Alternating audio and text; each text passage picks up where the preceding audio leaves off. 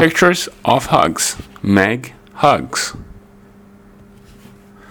It was pet week at school.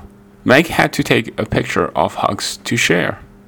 She got her crayons and some paper. This picture doesn't look like hugs, she said.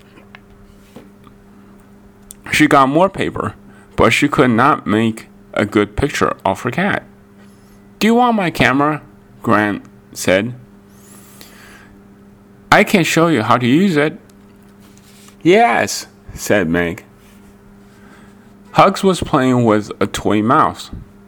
Meg leaned over. Click! She took a picture. But Hugs moved. That's not Hugs, Meg said. That's my shoe. Click! Meg took a picture, but Hugs moved again. That's his tail, Meg said. This picture is not good. Hugs chased his mouse all around the room, and Meg chased Hugs. Click, click, click. Meg took more pictures, but it was hard to take a good picture of Hugs. He moved every time. These pictures are not good, Meg said, but maybe I can use them all at once, like a puzzle. She printed the pictures and she put them side by side.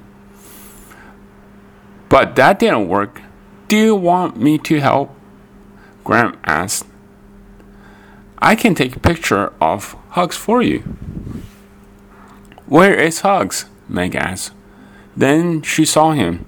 She held up the camera. Click! She took a picture. Look, Graham, Meg said. It's not hard to take a picture of Hugs when he is sleeping.